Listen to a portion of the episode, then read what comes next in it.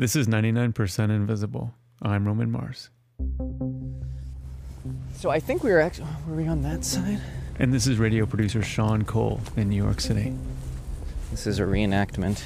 We're just going to lay this out the way it happened. I'm here with my friend Malissa at the Hudson River on the piers where we were almost exactly a year ago, walking along, you know, casually, pretty drunk.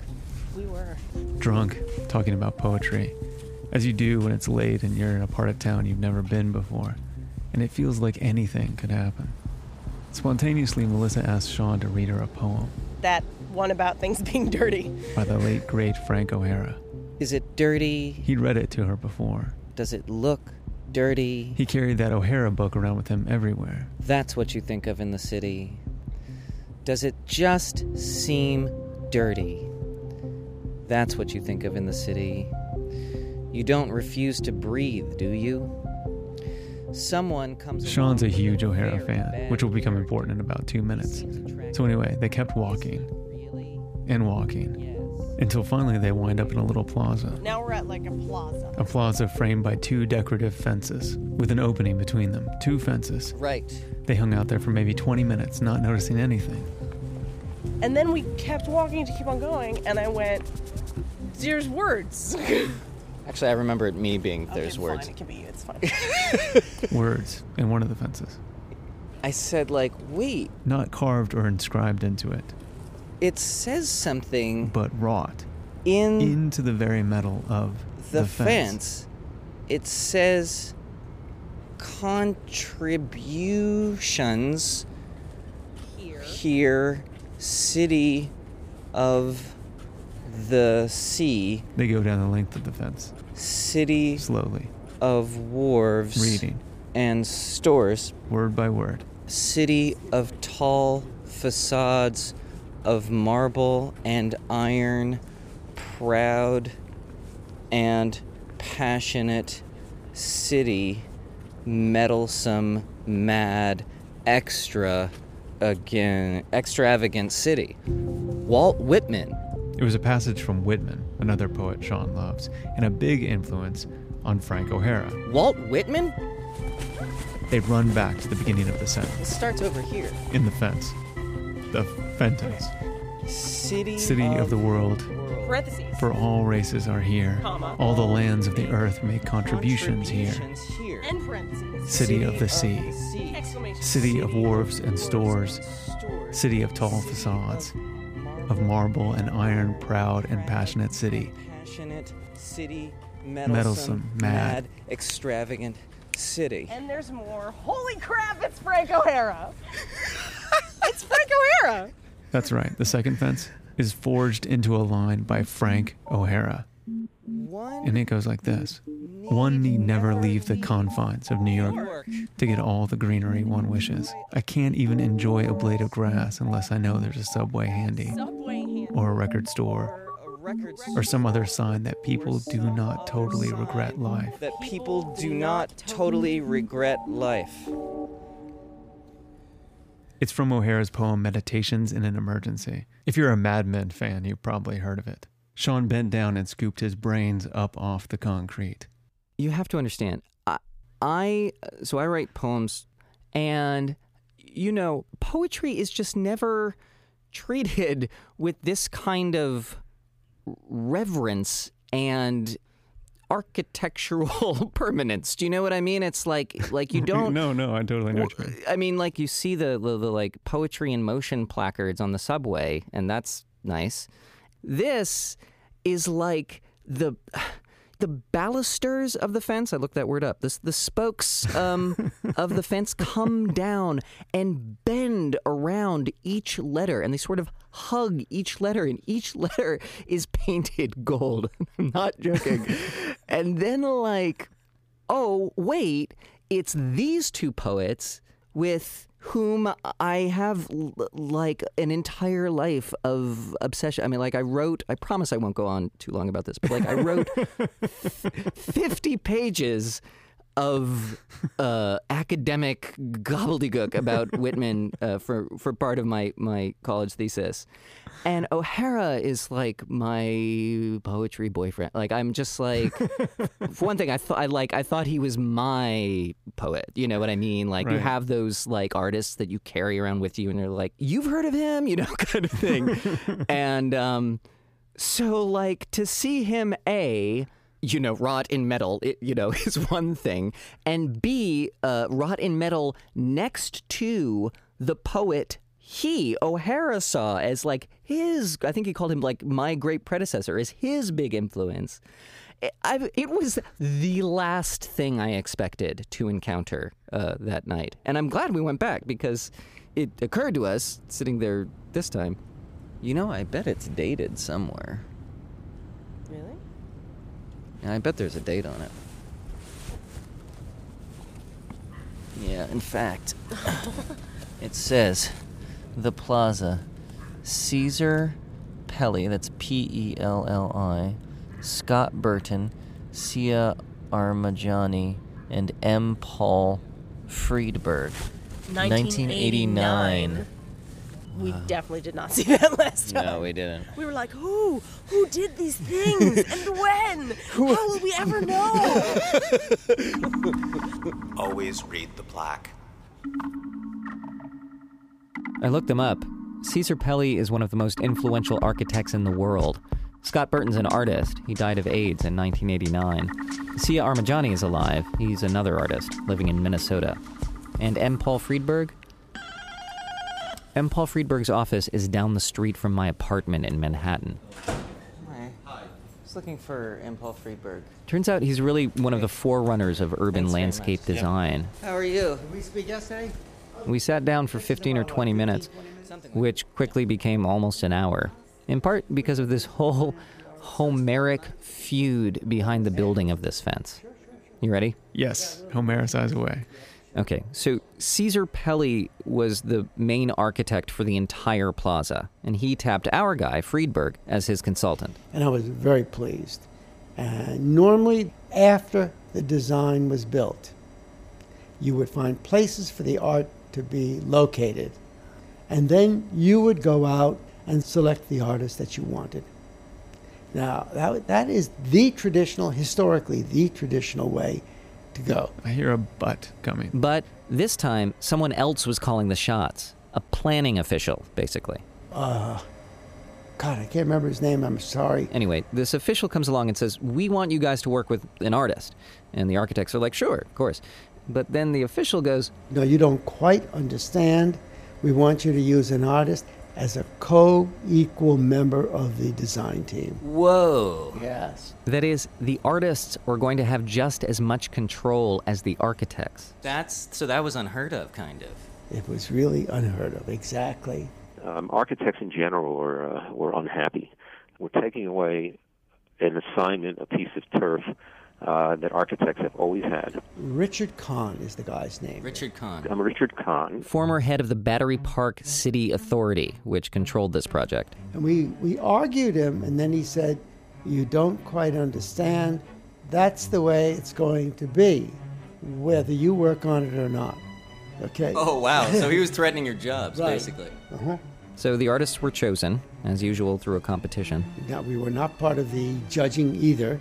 Well, this is a fait accompli for you guys. Oh, guys. absolutely. We were handed these two guys. Siah Armajani and Scott Burton, the two other names on the plaque, so they're both artists. And Scott happened to be acquainted with Frank O'Hara. I brought them all into a room We met them for the first time. and I said, I would like you to come up with a uh, a- a wonderful plan for the public space. Uh, so it started. It was a very chilly, hostile environment.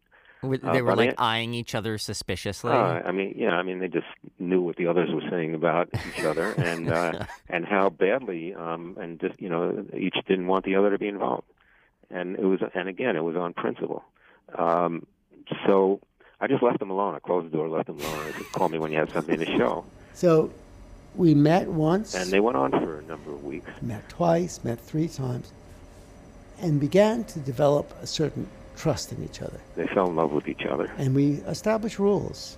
And the rules, I think, were essential. If any of us, there were four, if any of us, any one of us, did not want the design that was proposed, okay, of the other three, it had to be discarded. It, it got time to do the, the, the fence, and Siah's idea, not Scott's even, of you.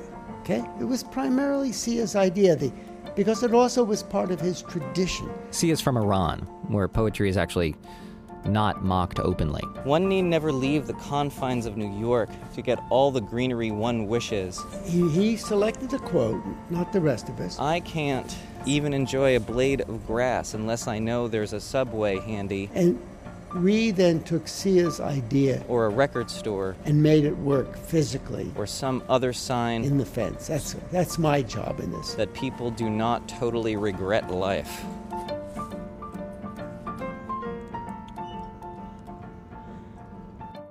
So I called Siah Armajani, and he didn't want to be interviewed for the radio. He did, however, want to go out for coffee sometime and talk about poetry. He said many people, many poets of what was known as the New York School of Poetry, John Ashbery and them, called him after the fence was unveiled to thank him for such a wonderful tribute to their friend and colleague Frank O'Hara. O'Hara's sister Maureen called. There were tears, he said, to thank him. I mean, I, I, I, I just wanted to be in touch with him. This is Maureen O'Hara. Can I just say how electrocuting it is to talk with someone who shares the same genetic material as your personal messiah? Your brother is my favorite. Oh, Sean, aren't you wonderful? It's true. She says she loved the idea from when they first mailed her the design on paper. the uh, drawings were sent to me in 1985. And when she finally saw it in the flesh, I was, it was, I was just absolutely astonished and delighted, and it was, it was very emotional. plus just aesthetically, she said, the thing is brilliant. And the way the the letters are formed and Yeah. how they are set into the railing, and how and they shine and they sparkle. You know, I mean, it really must have been quite a surprise. It still is today to me. I feel the same way. And Frank would have loved it so much, just as he loved collaborating with his friends. you know, I mean, eh, because really, it, in the, the spirit of it is so collaborative, so collaborative. and it's especially interesting in that not get this kind of attention. I know. I was. That's why I was so shocked. I'm like, not only is it poetry, but it's Walt Whitman and Frank O'Hara. I feel like that's a deep cut. And I like, know. I know. uh, you know, normally poetry's so either maligned or ignored. You know. And it was it's so wonderful for Walt Whitman. I mean, it, I Yes. mean, Let's not forget. Oh, it's just it would just be such a thrill. But to me, I think poetry. Want. I think there should be poetry. Should be in in our gardens, in our parks. This again is. And Paul Friedberg. Right. And this actually taps into a major design principle of his. I think information should be layered in in our environment. Information. Information should be la- cultural information. It should be layered in the environment, not didactically. It should be an integral part. When I say layered, that if you are interested, you extract it. A wall, it's a structural entity. How do you express that? It has force, it has power. Okay? That's a very important part. Of it. So the way you design the wall. But then again, the wall is also a billboard. Okay? So how do you then express what kind of information do you express on a billboard? It can be decorative, it can be color, right? It can be anything, right? Like that. The idea that you're looking at a fence and yet you walk away with the thought as well. You're not the fence is a barrier. So you you almost have like a contradiction here. It breaks the barrier, okay? Poetry breaks the barrier. The idea that it doesn't stop you. It begins something, yeah? So I mean I'm I'm making that up No, as no, I go. As I go, yeah. So where do you end up with all this?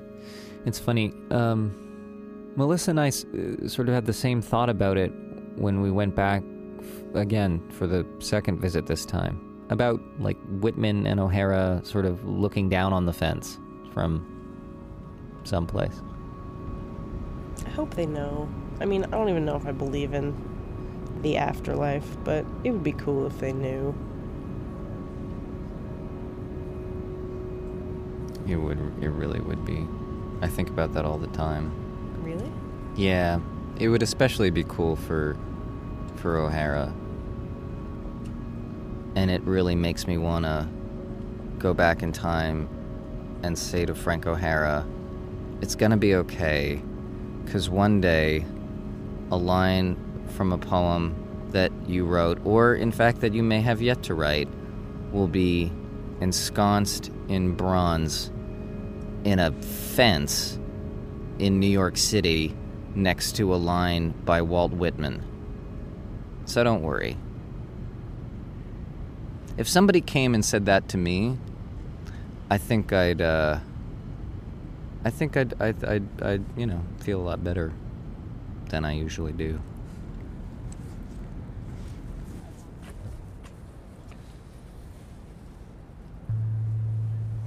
Ninety-nine percent Invisible was produced this week by Sean Cole, Malissa O'Donnell, and me, Roman Mars. Two gay poets, too, I might add. Really? Mm-hmm. It's a project of KALW 91.7 local public radio in San Francisco and the American Institute of Architects in San Francisco. It's the punctuation that gets me. kills you. D- parentheses in a fence. Come on.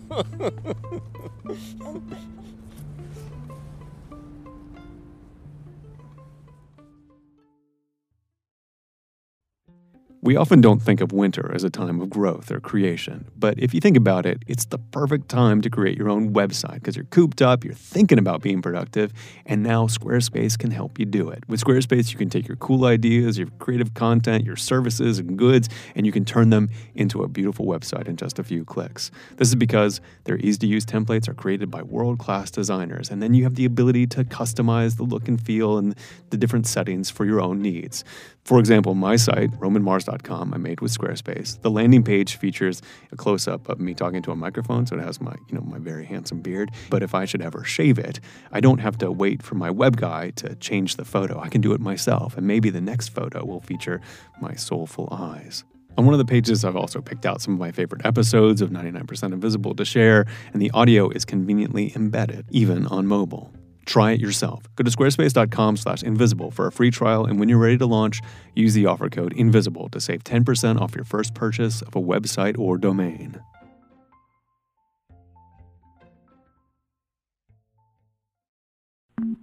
You can find this show and like the show on Facebook. All of us are on Twitter, Instagram, and Spotify. But to find out more about this story, including cool pictures and links, and listen to all the episodes of 99% Invisible, you must go to 99pi.org.